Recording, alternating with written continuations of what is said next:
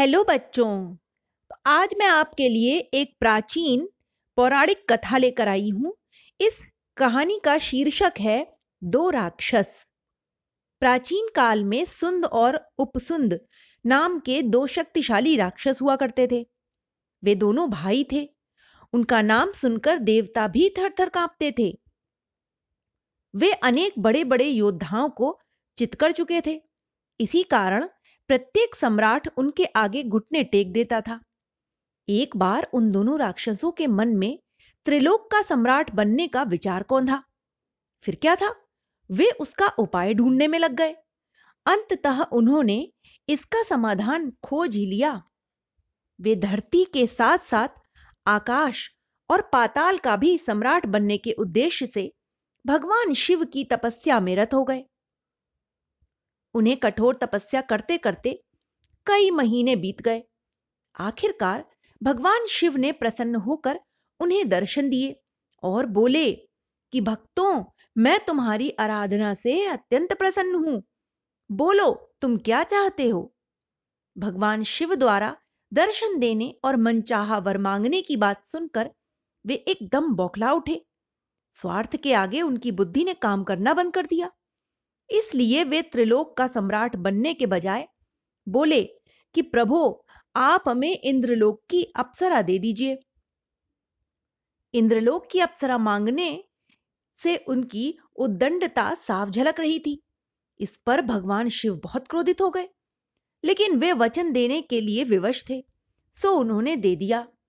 अतएव उन्होंने मन ही मन शुद्ध होकर इंद्रलोक की अप्सरा को उन दोनों राक्षस भाइयों के हवाले कर दिया। लेकिन इंद्रलोक की अप्सरा एक थी और वे दो। अब इंद्रलोक की अप्सरा किसके साथ जाए? इसी बात पर उनमें विवाद होना शुरू हो गया। जब वे आपस में कोई निर्णय न कर सके, तब किसी ज्ञानी व्यक्ति की खोज शुरू कर दी, ताकि वह समस्या का समाधान बता सके। दोनों राक्षसों के मन की बात जानकर भगवान शिव ब्राह्मण का रूप धर के उधर से गुजरने लगे।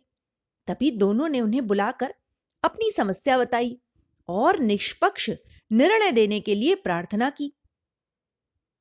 इस पर ब्राह्मण रूपधारी भगवान शिव बोले, भाइयों, ब्राह्मण की श्रेष्ठता उसके ज्ञान से, क्षत्रिय की श्रेष्ठता उसके बाहुबल से, वैश्य की श्रेष्ठता धन धान्य से और क्षुद्र की श्रेष्ठता उसके सेवा भाव से आकी जाती है। अब तुम लोग जिस वर्ण के हो, उसी के अनुसार अपनी श्रेष्ठता प्रमाणित करके इस कन्या का वर्ण करो। यह सुनकर सुंद और उपसुंद राक्षस बोले, मान्यवर, हम तो क्षत्रिय हैं। क्या हमें अपनी श्रेष्ठता बाहुबल से सिद्ध करनी पड़ेगी? हाँ, अगर तुम क्षत्रिय हो तो तुम्हारी श्रेष्ठता का निर्णय बाहुबल से ही होगा। इसके अलावा कोई और विकल्प नहीं है। ब्राह्मण रूपधारी शिव ने कहा कि जो इस युद्ध में विजयी होगा, वही इस अप्सरा के वर्ण का अधिकारी होगा। यह सुनकर दोनों राक्षस तत्काल ही एक दूसरे से युद्ध करने लगे। जिसको जैसा अवसर मिलता, वह अपनी गदा का प्रहार दूसरे पर कर देता। इस आघात प्रतिघात में दोनों राक्षस लहू लोहान होकर धरा पर गिर पड़े। कुछ ही देर में प्राण उनकी काया से निकलकर यमलोक चले गए। तब भगवान शंकर कैलाश पर्वत की ओर तथा वह अप्सरा इंद्रलोक की ओर प्रस्थान कर गई। तो बच्चों, इस कहानी में हमने ये जाना कि प्राचीन काल में दो राक्षसों ने आपसी लड़ाई की वजह से अपने प्राण खो दिए। Okay, bye.